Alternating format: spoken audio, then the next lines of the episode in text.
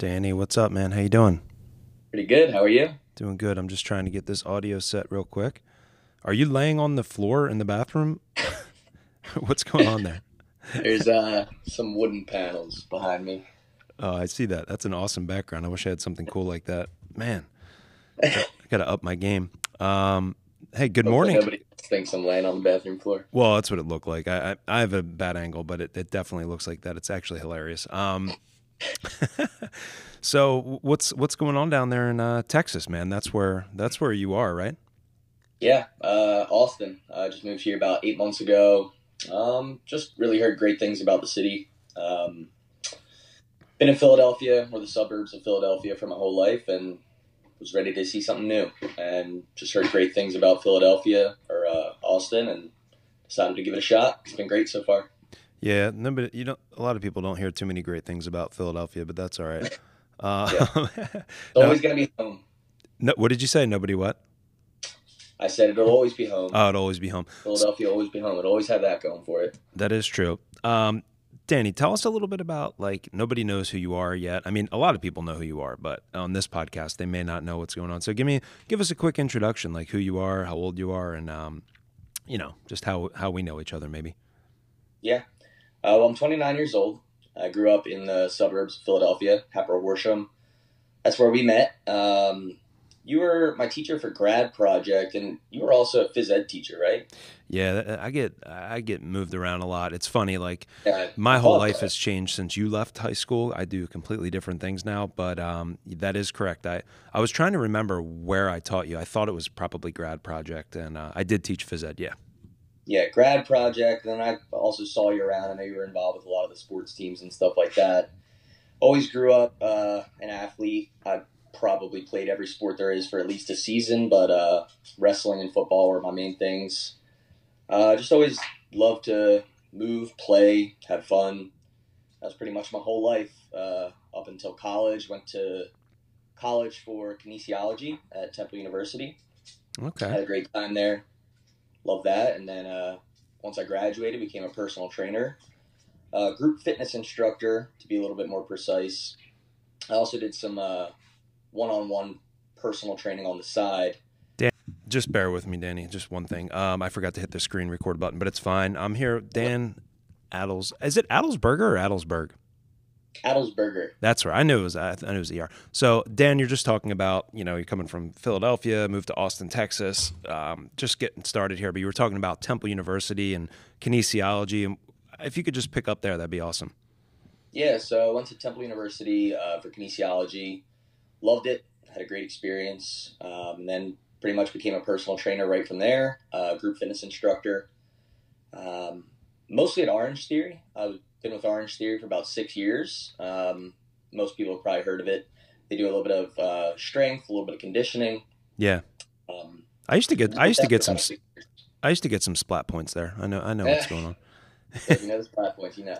Dude, hold Um, on. Let, anyone who's watching right now, if you're if you're looking at you and you're talking about Orange Theory, if they have not dedicated you as the full time um, spokesperson or mascot for Orange Theory, I, I don't know what. th- It's a golden opportunity.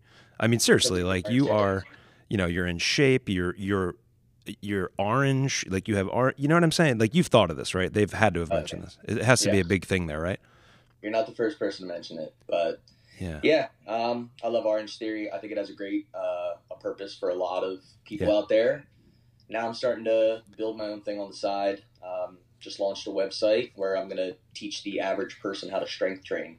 I literally just launched it about a week ago, so starting at ground zero and going to build from here. Cool. What's the uh, address? How do people check it out? If if you want to give it out just yet. Sure, it's uh, www.mastering-movement.com. Oh, I like that. Um, yeah, it's up live, ready to go.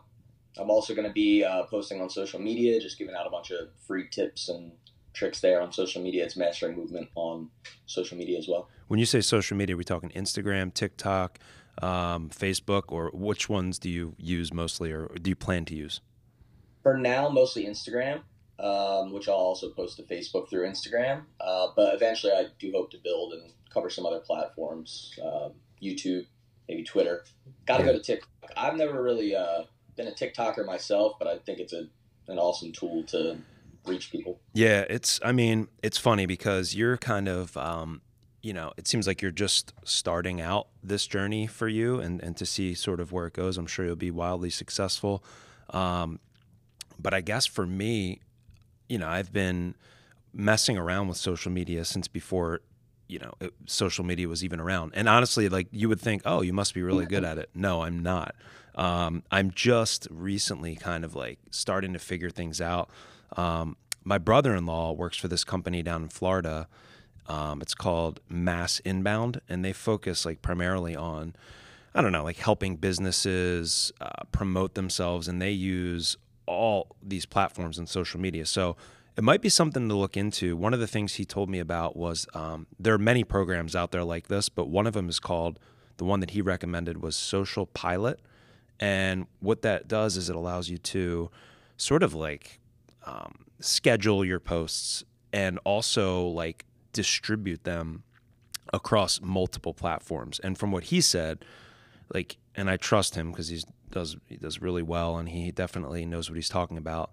It seemed like you know, it's really good to have content on YouTube, but to like use all the other platforms to almost like bring in subscribers and like channel people um, there. So I I don't know. I mean, that's it. It seems to be as I started distributing like videos and stuff for what I do over TikTok and Instagram, it gets a little wild like how it works. Cause like sometimes I'll put a YouTube video up and it gets like 50 views and then I'll put it on TikTok and it gets 6,000.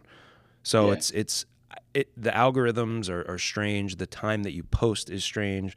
The content that you choose to put up is, I don't know, man. So good luck. Thank you. um, I, I think like, not, I'm not giving out advice at all, but I'm just thinking like, I think that, you know, with whatever you do, if you have like that passion behind it, which you seem to have that, and we'll obviously talk about that today, but just keep grinding, keep putting it out there. And like, I know I was when I first started, I started putting stuff out. And I'm like, oh, nobody's watching. My mom's not even watching. And it's still true. But eventually you get that one sort of thing that makes you feel like, oh, okay, it is working. Like the algorithm takes time. Um, so don't.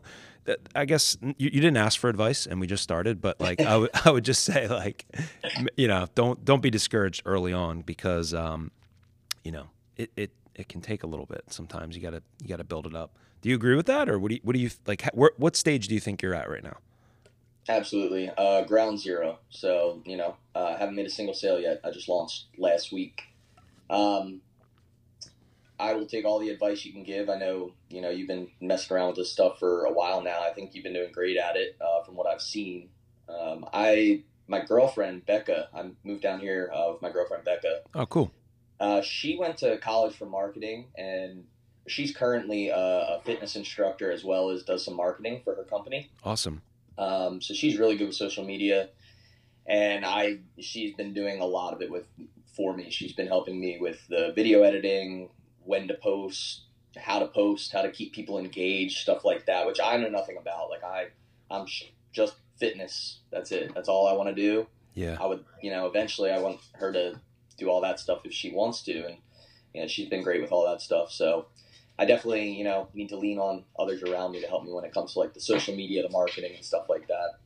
Yeah. Um, in the beginning here, yeah, I'm not expecting anything big. I just you know you just got to get started. I think like a lot of people, you know, you think like there's like an overnight celebrity. Not that I want to become a celebrity or anything like that, but you know, it's not overnight. Usually, you're seeing 20 years of hard work come to come to fruition. So, yeah, I'm I'm ready to just get started.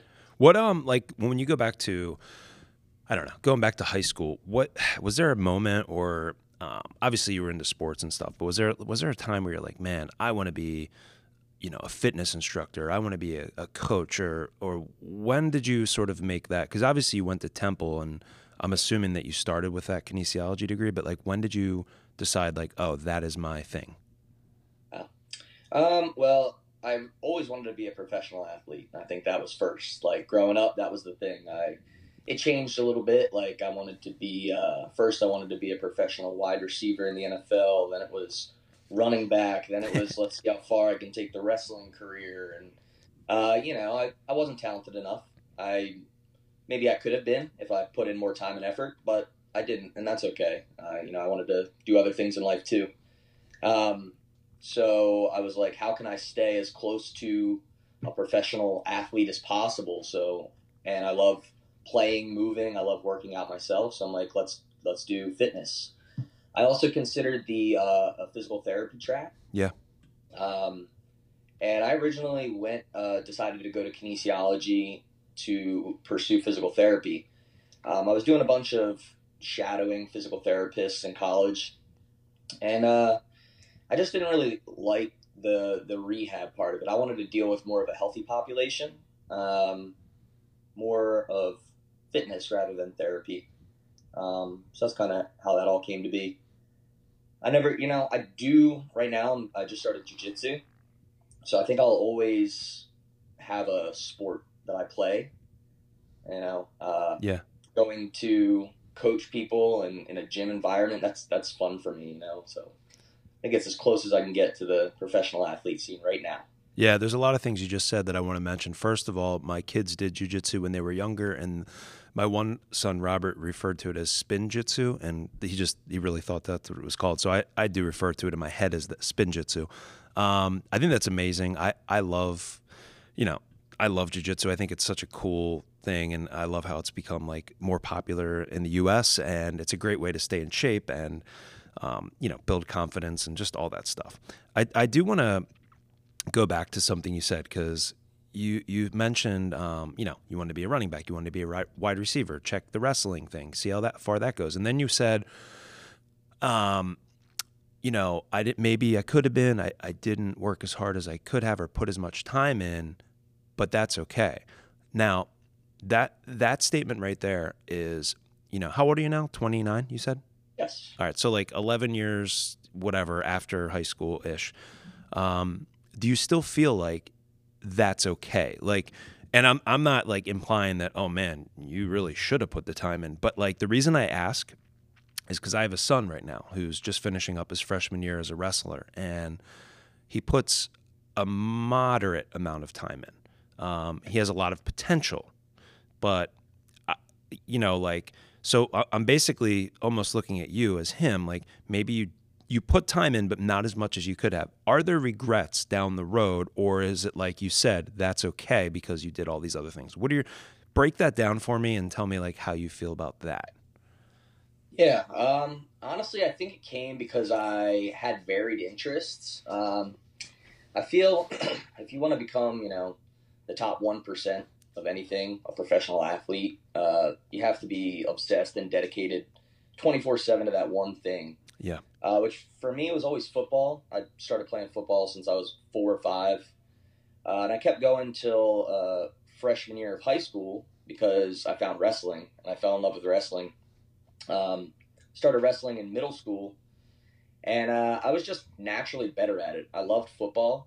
Uh, I was just naturally better at wrestling, and I fell in love with that sport. And it's pretty hard to be a great wrestler and great football player. Yeah, I remember I used to have to bulk up for football season and then And then- for and then drop season. thirty pounds in a, in a two weeks. Yeah, so it was like almost conflicting goals there. Um, and then uh, I stopped playing football for a couple years, sophomore and junior year, and just really focused on wrestling. And I was doing wrestling year round, even when we were out of season for the school. I was doing club teams and uh, stuff like that. So uh, maybe if I had freshman year stuck with football and just did all the weight training, did all the speed training with Barry Widener in the world, and uh, Yeah. dedicated my time off to just football and improving that that game. Maybe I could have done it. Um, you know, I wouldn't necessarily have gone like D one in college, but maybe I could have kept kept working at it and improving in college. You hear of athletes all the time that you know they walked on to a D three school and ended up in the NFL. So, you know, it's not not like I it would have been impossible for me, but I had other interests and I mostly started focus on wrestling and uh, other areas of life. How did you uh, do as a wrestler in high school? Uh, average. I uh, was varsity all four years. I think it's pretty rare to be varsity as a freshman. Uh, I didn't have much competition. I wrestled 103 pounds Yeah. uh, as a freshman. graduated, I was about 155 pounds uh, as a senior, uh, but I was pretty average. I think I had like freshman year, I was like uh, about even win loss ratio. Sophomore year, got a little better. By the time I was a senior, I would consider myself pretty good. I was the captain, but I didn't win states or anything like that. Yeah. Um, so I was a I was an average wrestler. That's awesome. I, I it's my it's my become uh, pretty much my favorite sport at this point. Um, I love it. I mean, I my all my kids do it, and they've just learned so much from it. And yeah, I just think it's awesome. I support you know at the school that I teach at, where you went, Hatboro Horsham. I support their wrestling program. Where my son wrestles Central Bucks South. I love supporting their program. It's just, I mean, it, it develops a different breed of person. Like you, the the training, in my opinion, and if you have the right mentors and if you have the right, you know, the sport does a lot on its own, but if you have, you know, at least decent coaches and people that understand the sport, I, I feel like I, I don't think you can get that prepared for life anywhere else in in a school system. Um, just it's not. I don't even think it's close to be I mean I know there's other sports and I only I only played football and I I feel that that prepared me mentally and stuff but when I I did not wrestle in high school but when I when I compare what I did which I, I think was hard to what you know wrestlers go through I don't think it's I don't think it's the same. And I and I give anyone who wrestles um, wins losses don't care. So much credit. Getting out on the mat in front of your school or tournament and and you know getting looking up at the lights of a getting embarrassed. I mean, deal and then having to shake the hands and all that stuff, and then also coming back maybe the next match and getting a win by a point or or a pin. Like it's such a great roller coaster ride of emotions. It seems just like life, and and I feel like the hardships that you face as a young person in wrestling. Um, and people have told me this this comment before. Really good wrestlers, they said, um, once you wrestle, the rest of life is easy. So what do you think about that statement? it's a big statement, but I agree, and I've I've probably said everything you've said a, hundred times to other people. Yeah, I think Dan Gable's quote: uh, "Once you've wrestled in life, everything else in life is easy." Uh, it's definitely true. I mean, I uh, football was tough. It was a very tough workout. It's there's so many grueling parts to football as well. I do think wrestling is almost just a little bit more uh, intense, and um, due to the the cutting the weight part of it. Um, the you're the only one out there. You know, it's not you're not yeah. on a team. You can't hide. Really, it's no. just you and that other person. And uh, yeah, it's it's definitely uh, one of the reasons that I am who I am. I mean, I would not be where I am without wrestling for sure. Yeah, I I, th- uh, I, think I can usually tell. Um, I think wrestlers are just different people. Uh, you know, when you meet them and you shake their hand or you, you you get to know them a little bit, they just come off as more confident and they're used to dealing with shortcomings and and uh, you know being pinned down and, and having to get back right back up. So it's just such a it's a metaphor, but it's also it's also real. You also really did it hundreds of times. You know what I mean? And there's a lot of people you'll be going up against that maybe can talk the talk or whatever, but did they did they go through that? Did they you know, have they actually f- felt that type of physical like adversity and stuff? So I, I just think it gives you a leg up.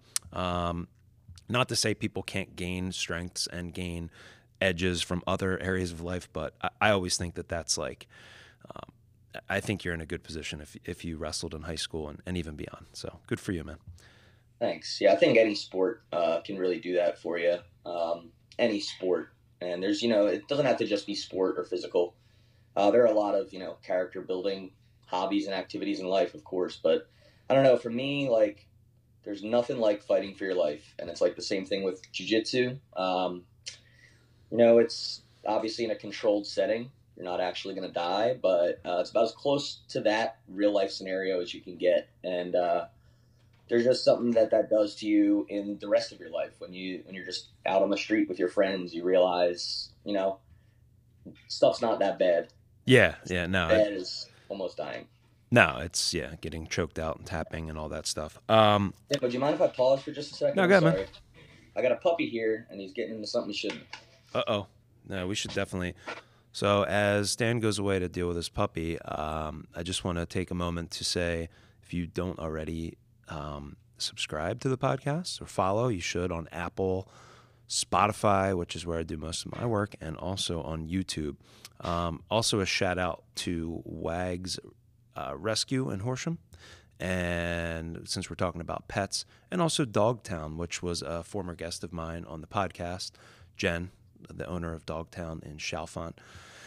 So, you know, if you have a puppy, man, you got to take care of them. They, they get into stuff, but, you know, once you train them right, like Danny's doing right now, you go take care of them and, and they come back. He comes back and, and everything's fine until he gets into the next thing. Yeah. I got a puppy Parker. He's about a year and a half, so he's still still bad sometimes, but we're getting there. Yeah, there's no bad pets, Dan. It's just bad owners. You know what I mean? no, it's um I wanted to ask you, like when you went to Temple, um, so you know, you're this fitness fitness guy. Um, I'm I'm assuming you try to you eat a healthy diet. Did you like did you go in a lot of people go to college and like woo french fries and ice cream for breakfast party let's go. Like how did you did you see that life as exciting and did you get into that lifestyle? Or did you kind of like were you focused and like wanted to stay like you know jack lalanne and, and super healthy like all through college? Like how did, how did you balance that and how did that work out? I would say there was definitely a balance there. Um, i definitely partied more than i should have that was probably my four naughtiest years of my life. um, and if I could go back, I would party way less. Um, hmm. I would go to class way more. I would have hit the gym way more. I would have gotten involved in more extracurricular activities. So there's one thing you were like, uh, you know, going back, would you do it differently to be a professional athlete? I kind of liked what I did uh, growing up. College, I would I would go back. I'd probably do that a little differently. Uh, I would definitely yeah. hit the books harder. Uh, I think I did pretty well with my health in college. Uh, in fact, in college is where I really started uh, focusing on weight training and just fitness in general. As I was going to class for exercise science, I was kind of applying that and kind of experimenting on my own body. Um, even in the cafeteria, I would eat. There was healthy options. Um, I remember you could get like a, a, chicken breast, a banana, a salad, and you know I could eat. I could eat pretty healthy if I had the discipline to do it. So I, I did actually eat pretty healthy in college, uh, beer excluded. Yeah. Um, but yeah, I think I, I, had a pretty good balance in college. But again, it was you know my four naughtiest years. So if I could if I could go back, I would probably do something a little different there. Yeah, those are my six naughtiest years. I, I did a little extended stay. I should have said five. you were trying to show off a little. Yeah, I graduated in four years. Um, you know, quick question about um, what is your what is your thought process and your theory, or maybe I'm saying it wrong, but college debt. How do you do you have any? Do you um, how do you view that? Yes, it's terrible. is it was it worth it? Um, yes. I wouldn't I wouldn't change uh you know what, maybe I would. I, I say I say it a lot. I, I should have gone to community college for a couple years. Um, I fresh freshman year I went in undeclared. It was about halfway through freshman year that I declared uh, kinesiology. Yeah. Going into college, uh, undecided. I, I, probably should have stayed at home and gone to Montgomery County Community College. Yeah. Save some money. Um, but I didn't really care at that time, and I didn't know better. Yeah. Um, I knew nothing about loans and interest rates, no, and uh, I knew nothing about that stuff. And I feel like uh, my parents, uh, guidance counselors, teachers, they didn't really tell us otherwise. I didn't really, yeah. I felt like it was just the thing. You, you just go to college, you just go to a four year college, go with your friends, you know, it's yeah. just what everybody did. And it was just the next step for me. I feel like when I was in uh, high school, um, like getting into a trade or things like that weren't really, or taking a, a year off. Yeah. Um, Gap year. Going right into the workforce things like that I feel like weren't as um, weren't as much of an option. Yeah, um, I mean, I put like it's funny because you know I teach a lot of juniors and seniors, and I I really I almost feel actually not almost I do feel like they're looking at me like I'm putting them down sometimes because I I stress to them like, hey. You really should look at Montgomery County Community College or any community college because, especially if you don't really know what you want to do. And so many of them don't. And even if they say they do, they're going to change. Um, Right. it, it's just there's no you know a lot of kids talk about the feel they get on these visits at colleges and like oh it's the perfect fit for me. Well, that's great, but you know there's a lot of I, Switzerland's the perfect fit for me too when I go there, but it's not like I, I'm going to live there. Um, there's a there's research out there that I've looked at that that really where you go to college doesn't really translate into like your earning potential.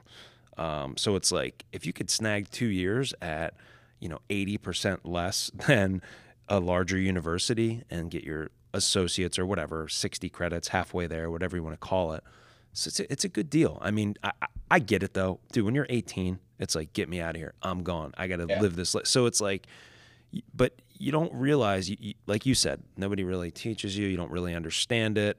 It's a it's an expensive thing to just like just to like snap your fingers disappear in some dorm room and it's fun and like there's music and there's parties and there's this and that. It's awesome. And you don't think about that but then after the fact you think about it. So like i try to educate kids but at the same time like uh, it's hard for me because i don't really wish that i did that like i'm glad i went away i had so much fun i enjoyed every second of it but when i went to school it was significantly cheaper than it is now so i don't know man it's it's a tricky it's a tricky little thing you know what i mean Where did you go? uh, Bloomsburg University, uh, often referred to as the Ivy League of Central PA. Um, My but, older brother went there.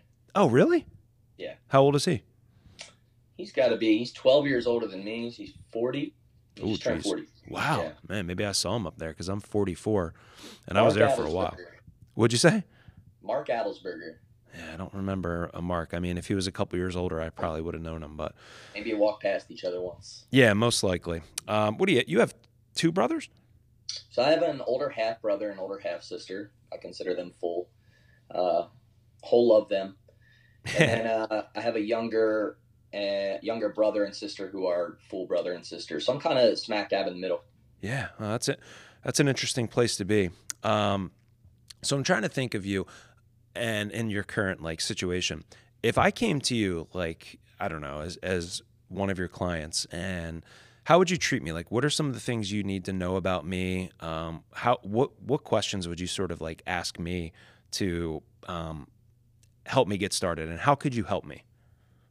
Yeah. Uh, before I even like got into fitness or anything like that, I would probably just chat with you, kind of just like we are now. Um, just try to get to know you, who you are, what you like, what your hobbies are, and then I would probably start with what have you done for fitness in the past. Um, kind of get a gauge of what you've done in the past, what your experience has been, and then I'd probably try to talk to you a little bit about what you're currently doing, what's working, what's not, and then kind of look toward the future. What are you looking to achieve? What are your goals? Um, and it, you know, it all depends on somebody's goals. Yeah. Uh, you know, if your goal was to get super strong, I would give you a much different program than somebody who is uh, just looking to just stay healthy and live as long as possible. You know, so uh, just kind of delving in and asking questions and listening, seeing what they need, and then from there trying to figure out the the best game plan. How do you like? How do you think you're going to handle when you kind of um, prescribe like a, a plan for somebody, and they tell you that they're following it, but you know they're not because you can see the results and stuff like that that usually don't lie. How do, how can you psychologically like? How do you think um, you will manage something like that? Yeah, I mean, if somebody says they're in a caloric deficit and there's no fat coming off, they're lying. Yeah. Uh, so it's a it's a hard conversation for sure. I mean, there's like an ego there that you gotta try to penetrate. It's it's Yeah. a hard conversation, but uh, I think you gotta have it. I think you gotta you gotta be honest with them and tell them, you know, here's what the science says. Um, I just want you to be honest with me. I, you know, I'm not here to judge. I'm here to help you out. I just want you to be open and honest with me so we can do what's best for you moving forward. I mean, it's a hard conversation, and I don't think there's any right one way to have a, Yeah. a hard conversation with people. I think you just gotta do it and work it out together as you as you go along. So Do you plan on doing um, a lot with nutrition, or you do you want to focus more on um, I don't know physical fitness, weight training, whatever? Like, what percentage of your business will you work with clients on nutrition? Do you think? So uh, right now, I'm kind of doing just like a little bit of everything with Orange Theory. Uh, I'm not a nutritionist or anything like that. Um, when I'm launching my business here, the first thing I want to focus on is just strength training. I'm just teaching the average person how to strength train for now. Um, I also, on my website, have created some videos with general uh, health and fitness information, and then also just a little bit of nutrition information. Again, I'm not a nutritionist, but uh, in my years of studying fitness and the human body, uh, you can't you can't learn about how the body works without learning about the fuel that goes into it. Uh, so I've learned a, a good amount uh, about nutrition, and I think sometime down the line I will probably get some sort of nutrition certification and stuff like that and then uh, add a little bit more to that to the website. But I'm not necessarily writing up like meal plans for anybody right this second. Gotcha. What have you ever messed with counting macros? Personally, I've played around with a little bit, like my MyFitnessPal, uh, stuff like that. But I hardly ever count my macros. I hardly ever count my calories either. Okay. Yeah, I think that um, it's funny. I I won't get into it now, but I followed a program for several years online, and um, so did my wife, and we kind of just like had enough. So we we hired these um, online fitness. I'm, I'm, sorry, online nutritionists, and we were able to, you know, I, I, guess like started five years ago. I mean, I lost 35 pounds, and awesome. yeah, and it's been I haven't. It's it's stayed off for five years because I it, it changed like for me, and it it changed everything. Like it it changed all of my habits. Um, and it was kind of weird and hard at first, but now it's like I don't even I barely like do it. It's just kind of like intuitive um, eating at this point. But it, it's it's crazy how you, you have to go through like a journey. You have to go through like a process, and and that was helpful for me. Um, it is amazing. Like you really you can't like you can't like eat good like oh Monday to Thursday and then like you know if you if you pig out like Friday, Saturday, and Sunday, what's that like thirty seven percent of the week? You know of the week, and it's like ah, it doesn't make sense. Oh, I love this. This is like this is like live action here. Going to get the dog. I'm assuming. Let's get ah. Oh, was that the remote? Uh, some press on nails. They're not mine. prove it. Prove it. Let's see your hands. Um, there it is. So that's all right. What kind of dog you got over there, by the way? Uh, he's like a mix of some sort of border collie hound. Oh, nice. Yeah, a lot of energy. Exactly man. what he is. You better get him out running, dude. Those border collies are nuts. He's high energy, constant, constantly needs to be entertained. Yeah, no, that's for sure. Hopefully, you got a dog park down there somewhere. Oh yeah, this is uh, it's a very dog friendly city. He's he's loving it down here. Yeah, so whatever. I don't we don't need to get into macros and stuff. I was just telling you a little bit about my history, but I do want to know about Austin, man. Like when I Austin, Texas is this place that I've been hearing a lot about. I, I I'm a big fan of stand-up comedy and I know like you know Joe Rogan's moved down there, and that kind of started a, almost a movement. And the Comedy Mothership, which is this his little spot or big spot, and um, I follow a bunch of just whatever. So I, have learned a lot about Austin in the last like two years just by listening to comedians and stuff. And it seems like um, there's an influx of people pr- proven by your move there too. But like, tell me about like the whole process of moving to a new city. And like, I see it as when you move somewhere like several states away, it's like a freedom. Like, I can imagine. I don't know if you drove there or flew, but like the car ride, you're just like emotional and like heading to this new life. You'd have no idea what's going to happen. You could be back in Pennsylvania in six months, but or you could, you know, end up living there for the next 50 years. What what was that process like? And, and tell me a little bit about it. And if you want to bring your dog in at any point, that's always welcome. Pets are always welcome on the podcast. Thanks. Yeah, I might have to just like take the camera out there with me, take something from them every once in a while. But oh, it's great. Um, so moving to Austin, um, you mentioned Joe Rogan. I am a fan. I do listen to his podcast. I listen to uh, Tim Ferriss. I think he lives down here too.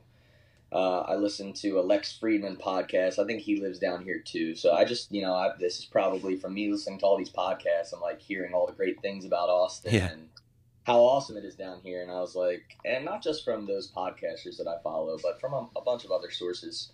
and uh, I was like, we were ready to try a new city. We had a few cities in mind. Uh, we had traveled to Santa Barbara a couple years ago and loved it. Um, super expensive out there. Yeah.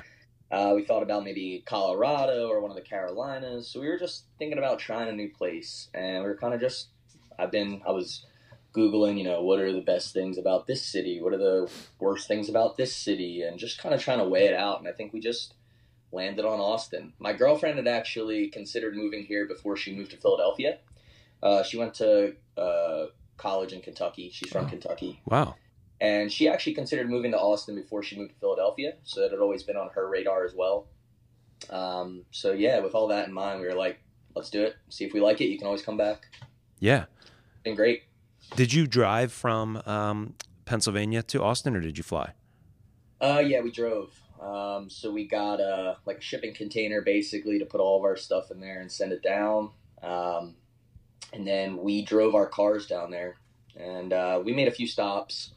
Uh, we stopped at her her parents in Kentucky uh, for a few days, and then we stopped in Little Rock, Arkansas for a day, and then we finally made it to Austin from there. So we made it. We kind of made it like a fun road trip on the Yeah. way down. It took us about a week to get down there. So yeah, we drove. That's was, exciting, uh, man. I, I really. I've ever done. I love I love road trips and like um, just like setting. It's almost like you're in a boat. You just leave the harbor, you put the sail up, and you just head into a new a new journey. And that's it. It's exciting, man. Especially when you get into the, your 40s, and it's like you know I love my life and stuff. I wouldn't change it, but I miss a lot of the impromptu adventures of like just pointing the car west and not really knowing where I'm headed and spending the summer in certain spots. Like making a move like that. I mean, I don't know. Like, what kind of emotions do you go through, like on the drive there, and and and sort of like when you when you get there? Is there fear? Is there anxiety? Like, talk about that for a minute. Yeah, I think it was a whirlwind of emotions uh, from the point to where we were talking about moving to a new city to now. I mean, it's been a whirlwind of emotions the whole time, and it's kind of changed as you uh, as you go through it. Like when we were first talking about moving, I was like a little on the fence, and then once we had like committed to it, I was nervous, I was excited. When we were on the way driving down, I'd almost became like a little nostalgic and thinking about like my old life and like where my new life could go. It was a whirlwind of emotions Yeah. for sure. Um, not some, not always good emotions, but still definitely worth it. And uh, this is like the first time I've done something like this. I've always been a, a pretty safe routine person. Um, so this is kind of like the first time I've really jumped out and made a, a big venture like this on my own. And I'm really happy I did it because I think it's so good for you. Yeah, I think it is too. And I think like um, I talked to, I definitely talked to a lot of kids about like, you know, whether it's soon or in a couple years or whatever, in the next 10 years, like get outside of your hometown, like move away, experience life. And, and, and that's cool that you're doing that. Um, what was it like? I'm going to kind of like hit the rewind button and, and go back into kind of like growing up for you. It seemed like you had, I don't know, I don't know, it was a mixed family. You got stepbrothers, half brother, sister, stuff like that. Um, you know, and you said like you kind of lived this routine life. Do you feel like, tell us a little bit about your childhood, what that was like growing up, and if you feel like, I don't know, were you, as part of your upbringing and stuff, were you raised to like take chances and, and go and do stuff like you're doing, or were you, do you think you were raised more to like kind of stay in a routine? I think I was probably more raised to stay in a routine. Um, just kind of taught my parents. They're great parents. Um, they taught me about hard work and just trying to do my best. And you know, I never really had the option when I was younger to travel and move around too much. Um, I think one, you know, once I went to college, I probably could have gone to a new city or something like that. But my uh, childhood growing up was pretty routine. I just liked to play. I just liked to have fun. That's really where it all comes from for me. Like, if I could do one thing, like it would be play. Like, yeah, that's great. whether it's sports, games, have fun with friends, like that's that's my favorite thing to do in life, and that's pretty much all my childhood was. Like What up until up until college. So, like, let's talk about like elementary, middle school. When you got home from school, did you like head right out the door and like find a basketball court, or just like run around with your neighbors, or how did that how did that work? Yeah, uh, that, and I was playing sports. So I was playing organized uh, football, soccer. Um, I played lacrosse for a season. I did track for a season. So I was always doing sports. Um, so I think a lot of my play with friends came from that, but then also just around the neighborhood. Yeah, I was I was never really like sitting at home doing nothing unless it was there was some friends there sitting Yeah. there doing nothing with me and playing video games or something like that. Um, but yeah, that's literally all my childhood was. It was just trying to have fun, and sometimes you know I was a little bad because of it, a little rowdy. You know, I would yeah. have a little too much fun for my own good. Um, but yeah, that's pretty much how my childhood went. My parents were great parents. I think that they taught me so much. Even though uh, they had a lot of flaws in themselves, they always made sure that they kind of instilled the right values on me. Um, my parents divorced when I was 12, uh, but they're still very close. They still lived in the same town, and I saw them equally just Yeah. as much.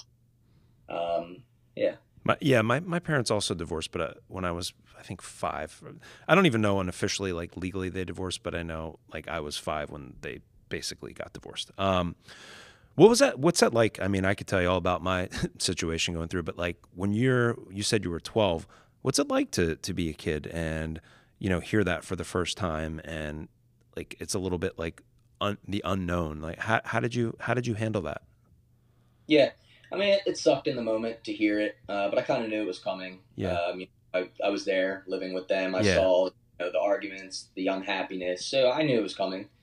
Uh, but it's definitely, you know, a sad thing. You know, everyone wishes their parents would stay together, but it was for the best. And you know, they're they're still great friends to this day. They're still great parents. They you know go to all the events together.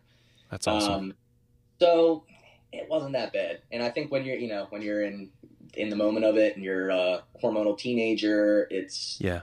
the end of the world to you.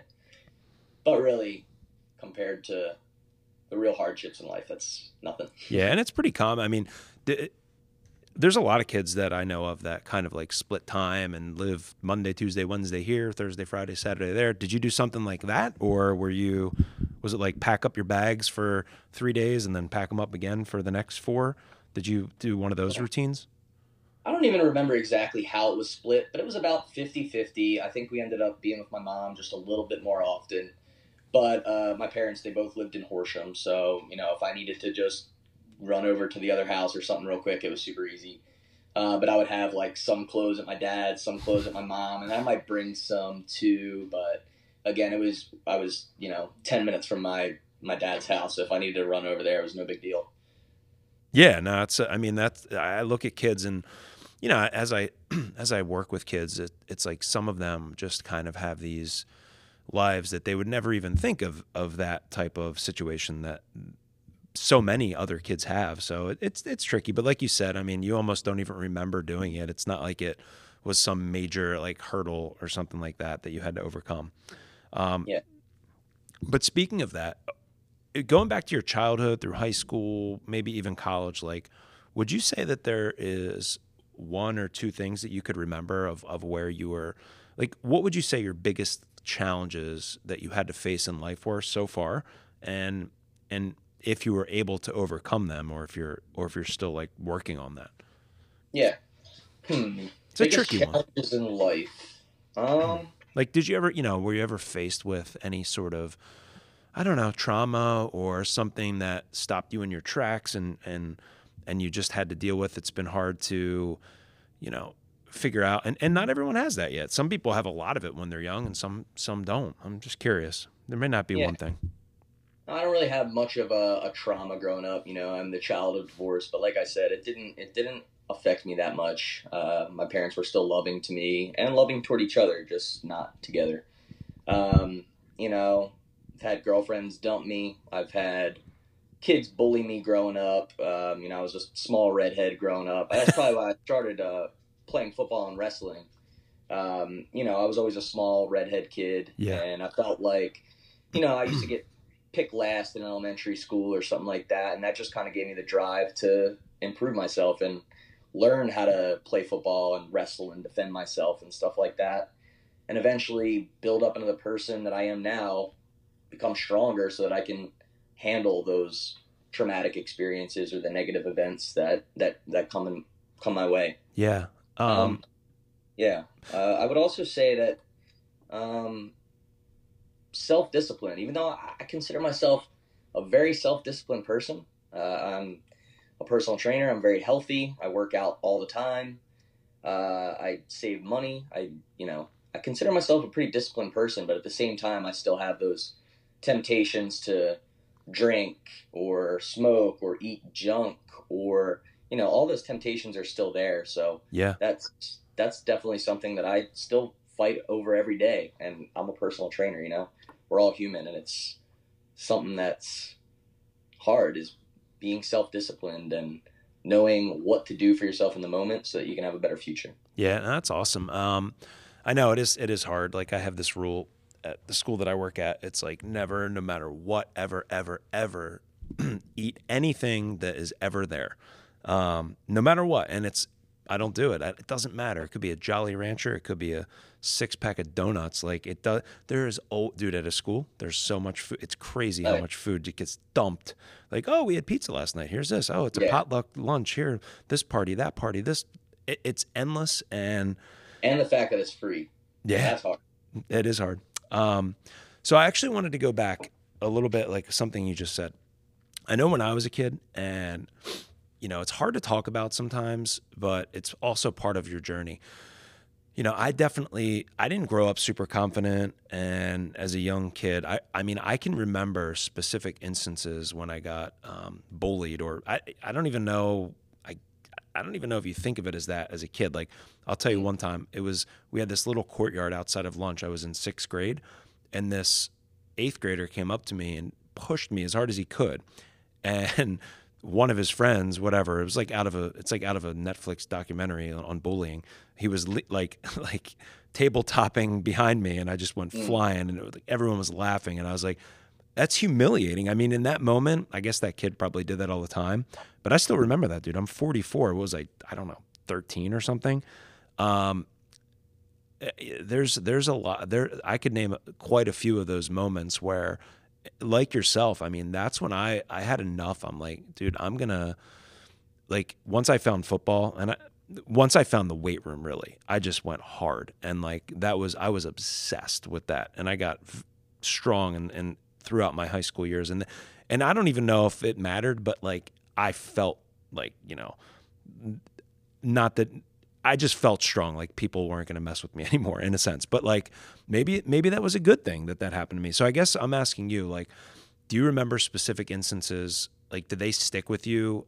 Um, and it's hard because you have to be vulnerable and like it, whatever. But I'm just wondering if there's anything like in your childhood that sticks out like that. Because you said you were picked on, you're redhead. I, you probably think I was a redhead because I have a red beard, but I had like brownish hair or something when I had hair. But yeah, um, I have a similar story actually, and I have a bunch of stories like that. Like I can think of one time I was in middle school. One of the older kids, I guess he was on the baseball team. I'm not going to mention any names, of course. He yeah. was an older guy. He was huge. He was on the baseball team, and he like this sounds like assault, but it wasn't that bad. He like tapped me on the head with his baseball bat. I was taking off my hoodie, and he like tapped me on the head with his baseball bat, and he was that's like that's like punching somebody, and you know that's like enough to start a fight right there. But yeah. I was too small, young, and scared of him to yeah. stand for myself and do anything. So I kind of just stayed silent and cowered, um, and just walked away from it. That moment was one of the biggest reasons why I wanted to start wrestling and start learning how to build my body up and learn how to fight and defend myself. And without moments like that, I wouldn't have hit the weight room. I wouldn't have trained uh, wrestling and sports and learned how to become smarter, smarter as well. Like uh, not just physical, but learning things like being smarter than somebody is almost better than being stronger than somebody. Yeah. So those negative moments, those traumatic moments, if you use them right, if you respond to them properly and do the work to fix that issue, it's the most important parts of your life is almost like the negative parts of your life, you know? Yeah. If you respond properly. Some people don't. No, I, I know. It's like you know, it's funny though. Like you mentioned that kid. It's good not to mention names, but like we remember those experiences. Like I'll I'll tell you another one um, that happened to me. I was in a woodshop class, probably in like ninth grade or something, and this kid made a bat and on a lathe. And I don't know what I was doing in there. I wasn't like they threw me in there. I wasn't like some academic prowess or anything. Like I wasn't a high achiever. I stayed up till like two in the morning every night in high school and like was sleeping in high school. I wasn't a bad kid. I was just quiet and didn't care. And um, anyway, this kid, he's like, I was like, oh, that's cool, man. Good job. And he's like, oh, I don't want it. I was like, oh, I'll have it. Whatever. So next thing you know, like, I don't even know exactly what happened, but he wanted it back. And him and this other, I mean, these kids were humongous and they were chasing me around. Like, it wasn't fun chasing. It was like, oh, and I don't even know why they were chasing me. Like, I kind of forget. Like, I'm sure I gave the bat back to them. But the one dude whipped a um, sanding block across the thing and hit me right in the mouth and it started bleeding. And it's like, the point, you know, I'm not I'm not looking for sympathy or anything like that. I'm just telling like I'm just vulnerable and able to tell these stories. But like the funny thing about that is that kid, um, who I thought he was actually on my bus growing up, who I thought was like, and he wasn't like popular or whatever. He was just like this huge kid that people were kind of scared of. And on the bus in the morning, we would talk and, and whatever, like we were friends. But in that moment, you know, he did that thing. It must have been 15, maybe 20 years later, man, probably like 17, he reached out to me on Facebook, like out of nowhere. And I didn't talk to him since then. It was ninth grade. I don't even, and he, he's like, dude, I, I just wanted to apologize. I don't know if he's going to like therapy and his like therapist is like, you got to find like all the people you bullied and like, I don't know. But I was like, he reached out to me and he's like, dude, I, that was so wrong. I apologize. And almost in my head, I felt like, did that even ever happen? And I guess the point that I'm bringing that up is I bet you that kid that did that to you, he knows. He remembers that moment. Like they re- I think they remember those things and um you know, it's it's fun to be able to not fun, but it's interesting to be able to like sort of go back to those moments and see how far like you've come and grown and, and how did those moments shape you as a person? I mean, do you think that, you know, that situation or any other situations like helped you kind of like I know you just talked about that kind of, but do you think they're important to have those situations? Because there's a lot of kids like that don't go through that. You know what I mean? I think. Yeah, yeah. Um, I I think that's one of the the nicest moments in life is like for you and the bully that threw the sanding block at you is like getting that off of both of your chests and having that moment and then looking back at how far you've come. That's like one of the best moments in life. And would you have had that great moment had that bad thing not happened to you? Um, again, it's like how you how you handle the terrible situation, how you handle the trauma, and respond to it. That is going to determine the rest of your life. You have people that have something bad happen to them, and then they turn to drug addiction. You have people that have bad things that happen to them, and then they hit the jujitsu studio. You know, um, so it's all about how you respond to the things that happen to you. And I think uh, you need to have some of that, um, some of that those trials and tribulations. Um, there are a lot of, I feel like a lot of people, especially in today's society, that don't get those challenges. Um, you know, I feel like bullying has changed for sure, and uh, I feel like you hear less of it. I don't know. You could probably tell me better, uh, being in a high school. Um, yeah, I think it's more like, like online, social media, almost like more cobbled these days. Yeah, it's it is different. Um, I think a lot of it goes online, and you don't really see it as. Yeah and that that's definitely happening. Um, it's funny. I, I, recently read something from. Uh, it was actually on Twitter, and it was some Navy SEAL saying. And I don't know if you've heard of this or not. I, I like that stuff, and I read a bunch of stuff, whatever David Goggins and all that. You probably heard of him, but this was Love a little. That. Yeah, he's great, right? Um, but this one was they talked about um, something called full benefit. I don't know. Do you ever hear that term? Yeah, I did. Yeah, I did. Go ahead. So here's what I remember. I should bring it up on my phone so I don't screw it up. But it's not my idea. It's something that the Navy SEALs came up with. Anytime that, like, basically, anytime that adversity happens, like in the field or in life, like whatever, you get a flat tire or you get into a minor car accident or whatever, just something gets screwed up. The Navy SEALs are trained, or at least this like platoon was trained to sort of say the term full benefit. In other words, let's take advantage of, let's get like jacked up and like pumped up to like be happy that we have this adversity to like overcome and let's go. Like it's going to make us stronger. So let's embrace it. And I shared that with some students at the end of the year. That was like kind of in this program that I sort of, uh, you know, help run here. And they they really like that. And I think that I really like it too. It's been sticking with me. And I'm almost like, I'm not waiting for something bad to happen, but like it's in my mind for when it happens, like to change my mindset. Do Yeah. did you hear something about that or? Yeah, I forgot. I, it was on definitely like a, a podcast recently. We probably both listened to. Um, Yeah, probably. the full benefit. And then uh, you had uh, Jocko. He almost made like a spin off of it. He made a, a video. I, he, I think he called it "Good," whereas like, oh, this bad thing happened to you. Good, go do this instead. Oh, this bad thing happened to you. Good, go fix it. Go improve yourself. So yeah, that mindset is just so important. I mean, how you respond to everything in life is like the quality of your life. Um, yeah. but I think those like cliche quotes, some stick and some don't, and it's so like, they're so good. I I love stuff like that, personal development quotes and stuff like that. Yeah, so do I. There's so many books that I, I, I try to read a couple books a year and or even if they're audiobooks just to get new ideas in my head to help me me think and stuff like that. But definitely have gotten a lot from like David Goggins and and like you said, Jocko and, and even listening to podcasts. It's fun. Um what are the main differences between Pennsylvania and Texas? How long have you been down there now? Eight months. Okay, so in eight months, like what are what are the things that like the top three things that come to your head right away? Like even if they're small, like what are the differences? I want to start by saying I don't want to diss my hometown.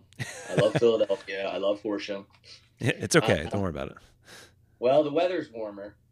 These couple months, it's been uh, a little hot, but it hasn't been that bad. Uh, in like June, July, August, it'll get up to like 100 degrees, but I, I haven't found it to be that that that troublesome. Okay. Weather's warmer. The people are nicer. The people are just nicer. Everyone's nicer here. like, Yeah. I hardly run into people where I'm like, oh, they got to stick up their butt. Yeah. Maybe it's the warmer weather. Um, and then uh, it's like I feel like Philadelphia is almost like a, a concrete jungle. I was living in Philadelphia for about ten years in the city before I moved to Austin. Yeah. It's almost like a concrete jungle, kind of like a New York City Junior. Yeah. Here in sure. Austin, it's very nature oriented. I feel like there's more parks, more trees, more rivers, lakes, stuff like that to kind of get into. So Well, okay, here's the golden question. Um, I'm going to show you something really quickly and just you name it right away. I'm just going to show you a logo. Ready? oh, that's uh, the Wawa Goose. okay, now, what I want to ask you is I've been hearing a lot about a place down there called Buc-ee's, which is a gas station. Um, what is, what is Buc-ee's and what's the difference between Buc-ee's and Wawa? I've been there once, and it was on my way in. Uh, so if you're first driving in here, you had to stop at Buc-ee's, and there's signs for it all over the highway. There's I don't know how much they pay in advertising, but it's the only signs you see. and uh, so we stopped in at one. It's I would say it's like a combination of Wawa, Walmart, uh, REI. It's like a combination of of four different superstores in one. You can almost get anything you need there. Gas station too, of course. like sleeping can get- bags, like fishing tackle, a hoagie. Anything. anything. It's crazy and it's it's huge. It's very impressive. That's awesome. I hear a lot about it on this one podcast that I listen to. Um, so, okay, you know, I, we're running out of a little bit of time here, kind of coming to the end. I want to ask you: Did you have you ever had? Who are some of the like the best mentors and leaders that you've had in your life that have helped you? I would say you could you could obviously mention your parents, but I like to say sort of like outside of your um, nuclear family. Um, anyone that you've come across in life that has helped sort of mold you or shape you or, or things that they've said that, that you constantly go back to? I'm just curious. Yeah, I, I first of all, it started with uh, the nuclear family. Of course, I Yeah. had great support system in my nuclear family, and they were the ones that you know gave me all the interest. I think to go play sports and go be a good person and go learn. Um, and then after that, it was the sports. It was my coaches. Um, growing up playing pee wee football. Shout out to Harold DeFazio.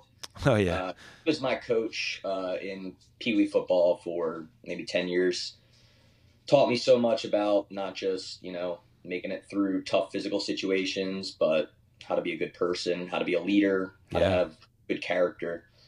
Um, he used to say, uh, football doesn't build character, it reveals it. Which I think you know is you know a little bit of both, but Wow, that's a great quote. I like that. And that's that's Dom's dad.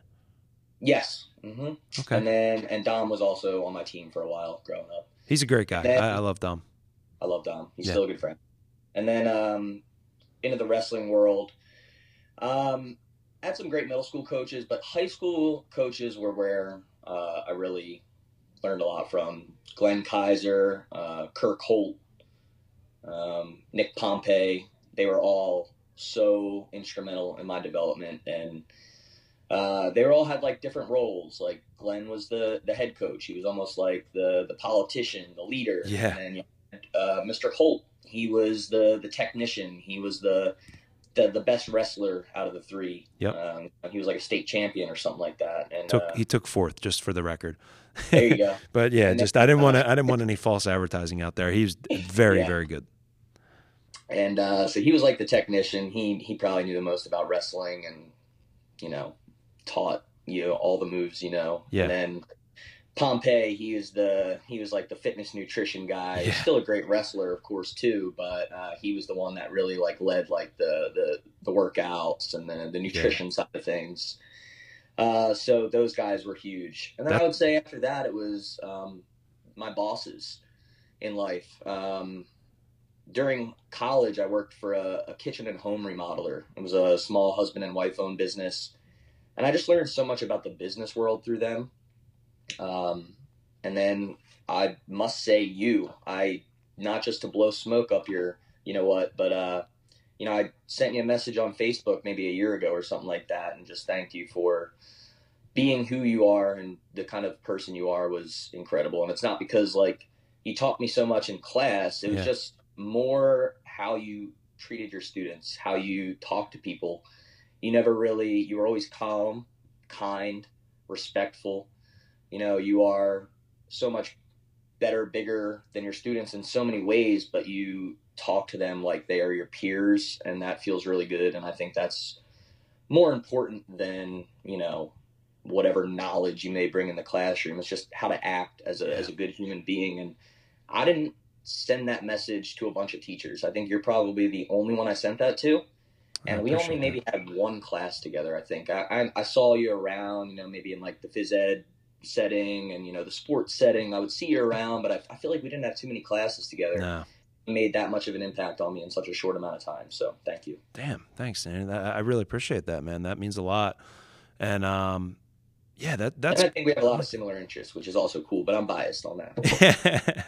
yeah, it's cool. I mean that that is a what you said there is is kind of like what I I don't know. I try to be, but you never know. It's always nice to like talk to someone like you and say, "Oh, actually, someone noticed." But you know, just like I don't. When I look back, I don't remember. All I remember about teachers or mentors is who they were as a person and how they treated me. I don't remember any specific thing they ever taught me, any content. Right. Um, and, you know, just the vibe that you got from someone and the feel and like, you know, you wanted to be around somebody or you wanted to talk to them or you, you trusted them or you, kind of wanted to model them. And that's kind of who I always wanted to be as a role model. It's, it's tricky though, because there's a lot of different styles. You know what I mean? Some people will be like, oh, well, you're too, you know, you're too this or you're too that. But it's like, eh, I'm, I'm just myself. And I, and I think that's important to have your own, um, personality and individuality and stuff. And and it it seems like you have that as well, and and you're on track to, you know, do some great things. You're a young dude. You're you're in this big town, not as big as Philadelphia, but cooler than Philadelphia, and um, you know, you you you respect where you know sort of like where you came from and the people that helped you get there, and and I think that's awesome to give all of those shout outs to those folks. And it's so funny that you said that about those three wrestlers because that like that description that should have been in like your your wrestling program. The politician the tactician and the fitness guru. That's so like exactly what they are. It's So great. important. You need all those roles, you know? i know. You, if you have three tacticians then it's like all right well stuff's not going to get done and yeah no that's cool. Um Great team. yeah, so I, you know, I want to thank you again, Danny, for coming on here today and uh, spending some time with me, digging into your life a little bit, and you know, I'm excited for your future. One more time, could you tell people how to check you out, or if they are interested in getting a hold of you, what you would recommend? Yeah, I'm Danny Adelsberger on all social media. A D E L S B E R G E R. Um, I just started a company called Mastering Movement. Um, we're trying to teach the average person how to strength train. That's where we're going to start. I think I'll, you know, go into some cardio and some nutrition later, but for now it's strength training. Um, you could check out the website mastering-movement.com. Awesome. I appreciate it, Danny. Um, you know, also if you are listening to this podcast now, it'd be awesome if you could subscribe to it, follow, like all those things, leave a comment. Um, I appreciate anyone who listens to this podcast. It's been growing over the last year. Um, Danny, you're my 54th episode, which is cool. I do one per week. Um, last week marked you know my 53rd one which was one episode after the first year. I'm probably totally screwing that up the way i'm saying it. But anyway i've been doing it for a year and two weeks now. So i'm, I'm excited about that. And anyone listening and yourself included um, i love to get um, you know, sh- if you can share or think about anyone else who is a leader or mentor that you come across, maybe even not this year, but in the future, send them my way because I really just like to um, get to know people and, and see what they're what they're all about and, and what they've learned along the way because I think we can all sort of grow and learn from that. So thank you, Danny. I appreciate it. Um, you can you can tend to your dog now and get up off of the bathroom floor and um, go stretch your legs a little bit. Thanks, Jim. It's good talking to you. Dude, I appreciate it. Good luck, man. All the best down there. And if there's yeah. anything I can ever do for you, you know where to find me. Thanks so much. All right, man. Stay in touch. Yeah, you too. Bye bye. See you, Danny.